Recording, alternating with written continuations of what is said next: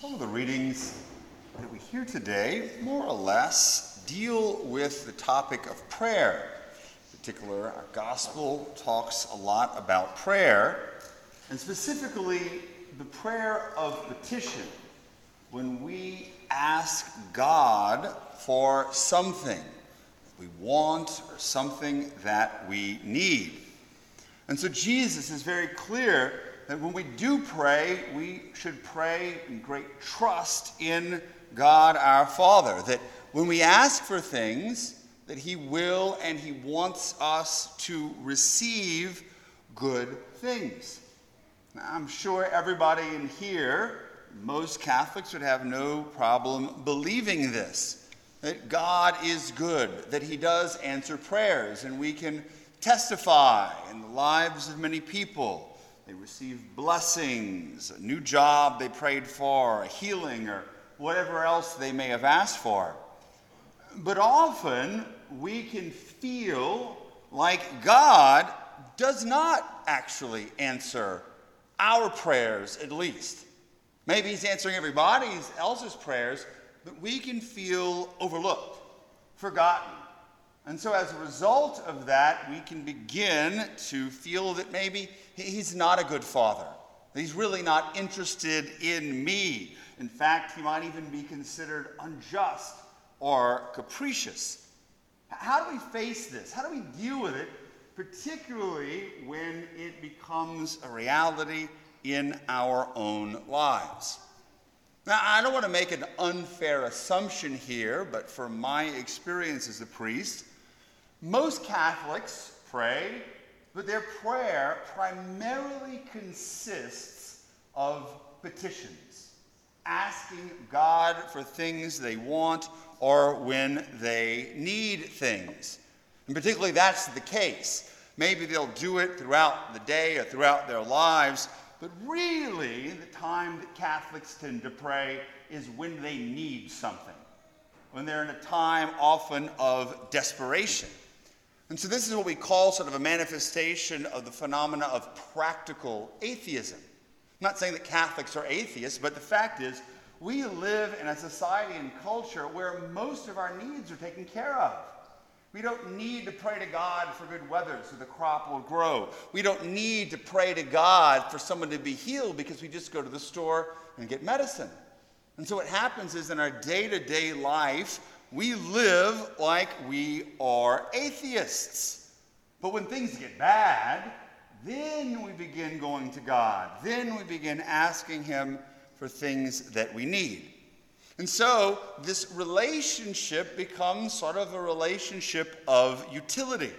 We come to God when we need Him, when He's useful for us. Like in the gospel today, we come knocking on His door late at night when we are in need of his assistance. And indeed, he does give and he will give, but often we feel like we have to nag him, to be persistent, that he really doesn't want to give us things, but he gives it to us because he's aggravated with our asking. But if we pay attention to the gospel, this sort of relationship of utility is not what our relationship with God ought to be like. And so when Christ teaches us to pray, he teaches us to call God our Father. Essentially, our relationship with God should be filial, of sons and daughters to a God who is our Father, who loves us. And again, through our experience, many people are like, yes, okay, God is our Father, but so often we act like teenagers who go to God when we want to take the car out, when we, we need some money, when we want to go hang out with our friends. And when our parents tell us, no, you can't do it, we pout, we get angry, we talk bad about them. And to a certain extent, this is understandable because quite often our own earthly parents and our relationship to them reflects on our understanding and our relationship with God our Heavenly Father. So if you didn't have a great relationship with your parents, chances are your concept of God as Father and your relationship to Him might be a little bit flawed. Now, what I want you to do, though, is take this comparison or this understanding of what our relationship in reality often is to God in prayer and compare it to what it ought to be a child who is in a real loving relationship with his father. Because Jesus was in a relationship with his heavenly father. They enjoy doing things together. They talk to each other. They help each other out. The Father delights in the Son, and the Son enjoys being with the Father. They enjoy sharing each other's company. Like two close friends who really love each other. They don't have to do anything, they're content being with each other. They look forward to spending time with each other. They don't have to, it's not an obligation. They never feel forced to hang out. And you don't have to really do anything to win love or to win affection. It's just important to be with each other. And this is the confidence and that ease and relationship that we ought to have with God, our Heavenly Father. And so when the child who's in a relationship like this, who loves his father and knows the father delights in him, when he asks for something, he knows that the father is going to be willing to respond in this very generous way when he's asked.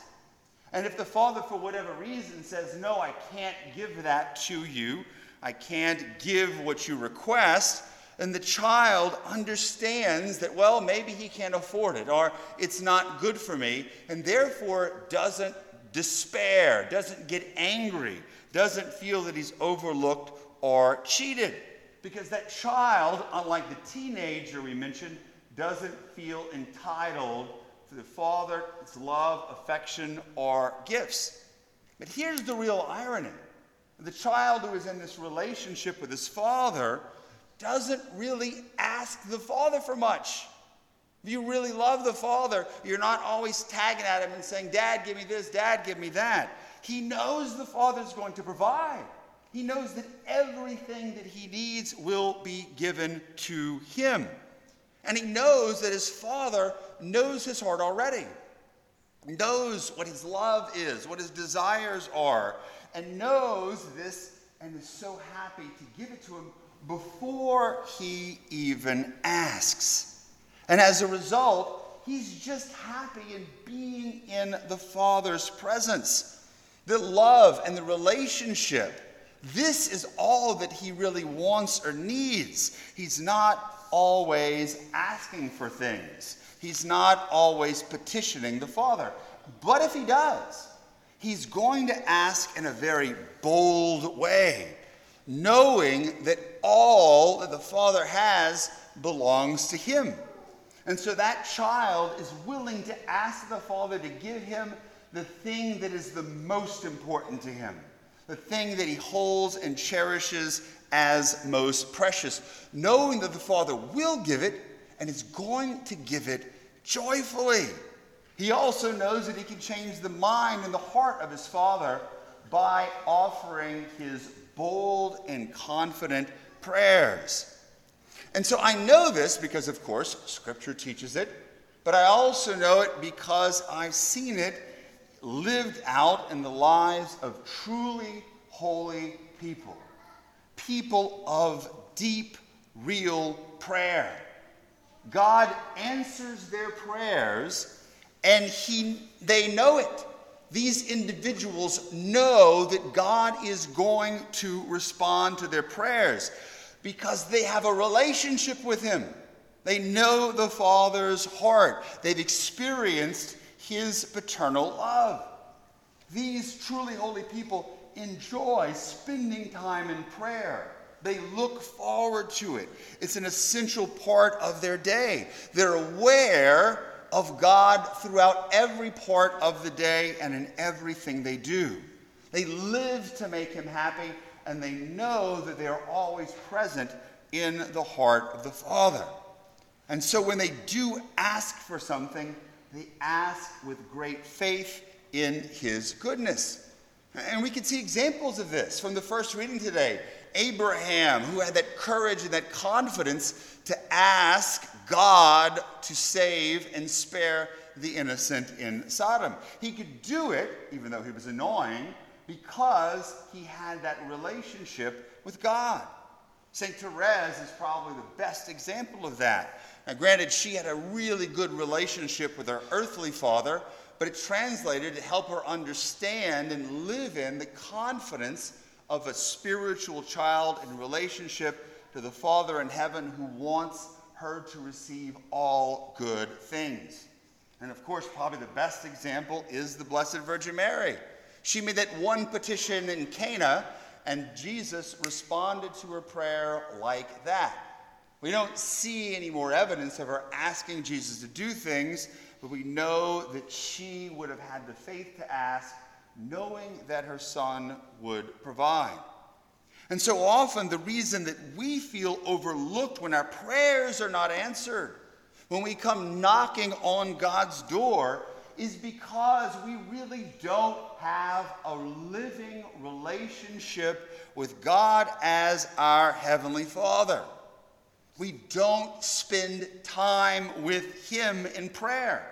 It's that relationship of utility, or just often paying Him lip service. There's no real desire to spend time with Him, to make time to be with our Father. And so as a result, we're tempted to make excuses. I don't have time. I'm too busy. Or, oh, I forgot to pray. We don't make excuses when it comes to people we truly love. We don't forget to spend time with our best friend. We're not too busy to spend time with those whom we truly love. We find time. We find time to spend with them. Now, some may say, Yes, Father, I'm spending time in prayer, uh, but I'm not good at it. I get distracted all the time. I can't focus. God doesn't love my prayer. But the truth is, so often we make prayer much more complicated than it needs to be. You've all heard me quote Father Jacques Philippe before, and I think here he gives the best definition of prayer that I've ever heard. He says to pray is to spend time freely with God for the joy of being together. It is to love because giving one's time mean giving, means giving one's life. Love doesn't consist first of doing something for another, but in being present to him or her. Prayer teaches us to be present to God with a simple, loving attention. We don't have to say anything. We don't have to do anything. Our mind doesn't have to be focused. We can be confused all over the place. The Father's just happy that we're there. That we're spending time with Him. He wants to spend time with us. But when we come to do that in a committed way, we open ourselves to receive His love, to experience His paternal love, and therefore we become rooted in our identity and therefore, we learn to pray with great confidence. And in doing so, as this becomes a habit, we see the good things that God gives to us, that the Father gives to us, like Jesus mentions in the gospel. And so we become grateful for His generosity to us. And as a result, we want to give back generously to Him with everything that we have our time, our talent, and our treasure. It's sort of a positive feedback loop. The most generous Catholics that I know are the ones who have serious, committed prayer lives, the ones who have a real relationship with God, our Father. And so for them, giving is an expression of gratitude. They give with joy. It's not an afterthought or a burden. They don't have to be nagged in order to give and be generous.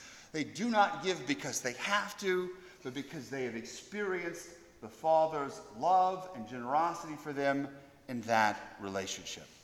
And so, wrapping this up, I think in talking about all of this, that great parable in Luke's Gospel of the prodigal son, it's that older son who refuses to come into the house after the father pleads and begs with him to come in. He says, Look, all these years I served you, and not once did I disobey your orders. Yet you never gave me even a young goat to feast on with my friends. Notice how the Son describes his relationship, not as son to father, but as slave to master, there to obey his commands. And so he also then focuses on what he doesn't have, what he hasn't been given. And as a result, he remains outside of the house, blaming the father instead of pointing the finger at himself and understanding that the fault lies with him. But then listen to the beautiful response of the father My son, you are here with me always. Everything I have is yours. This is true by the virtue of our baptism. We are sons and daughters of God. And so, just as the Father in the gospel reaches out to the oldest son, he reaches out to us with an invitation to come inside the Father's house, to spend time with him, to grow in our intimacy with him and confidence in our identity. And so that we come to know that we share in that inheritance of grace. We don't even have to ask because we know that the Father knows our heart and desires to give us all we need. Amen.